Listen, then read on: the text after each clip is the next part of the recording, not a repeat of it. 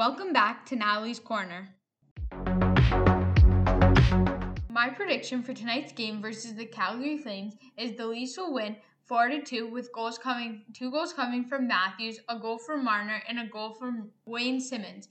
The starting goalies for tonight is Jacob Markstrom for Calgary Flames and David Rittich for the Toronto Leafs. David Rittich was acquired at the trade deadline, former team being the Calgary Flames. So this will be an interesting matchup to see. David Rittich flew with his former team Calgary to Toronto yesterday, and when asked if he wanted to play in tonight's game, he said yes. And so he is now playing against his former team.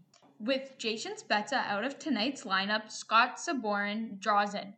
This is the last time the Leafs will face the Flames in a regular season game.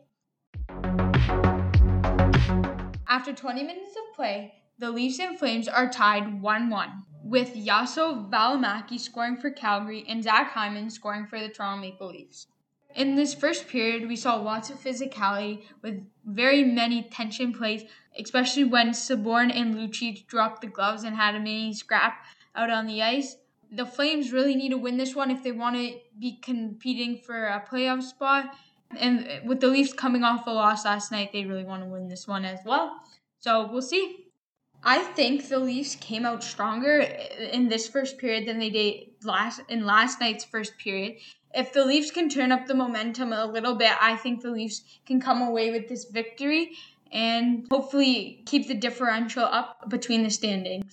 Less than a minute into the second period, Calgary gets the first power play of the game and scoring a few seconds into that penalty. The Leafs have been playing very well after that goal and have been generating lots of chances. Hopefully, they can keep it up throughout the rest of this period and into the third period.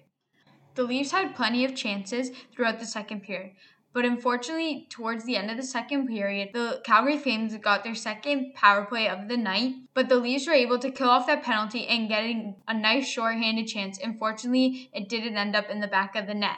But David Rittich had a few really nice saves. In the third period, the Leafs were putting on lots of pressure, causing lots of turnovers, which one led to Alexander Kerfoot scoring a goal and tying the game 2 to 2. Now the Leafs will head to their first power play of the game, hoping to extend the lead 3 to 2.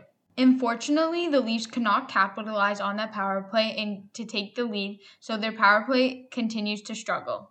The ninth and final meeting between the Calgary Flames and Toronto Maple Leafs heads to overtime. Unfortunately, the Leafs lose in overtime with Johnny Gaudreau getting the game-winning goal for the Calgary Flames. Although the Leafs lost in overtime, at least they still got a point to keep pushing themselves ahead in the race of first in the North Division. My MVP of tonight's game would have to be Zach Hyman with a goal and always working hard on every single shift, trying to get the puck and create some offensive chances. So I would have to give my MVP to Zach Hyman.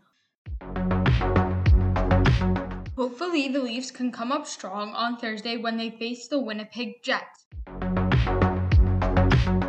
Leafs now are sitting at top of the North Division with 60 points, with Winnipeg Jets at 53, only 7 points behind them.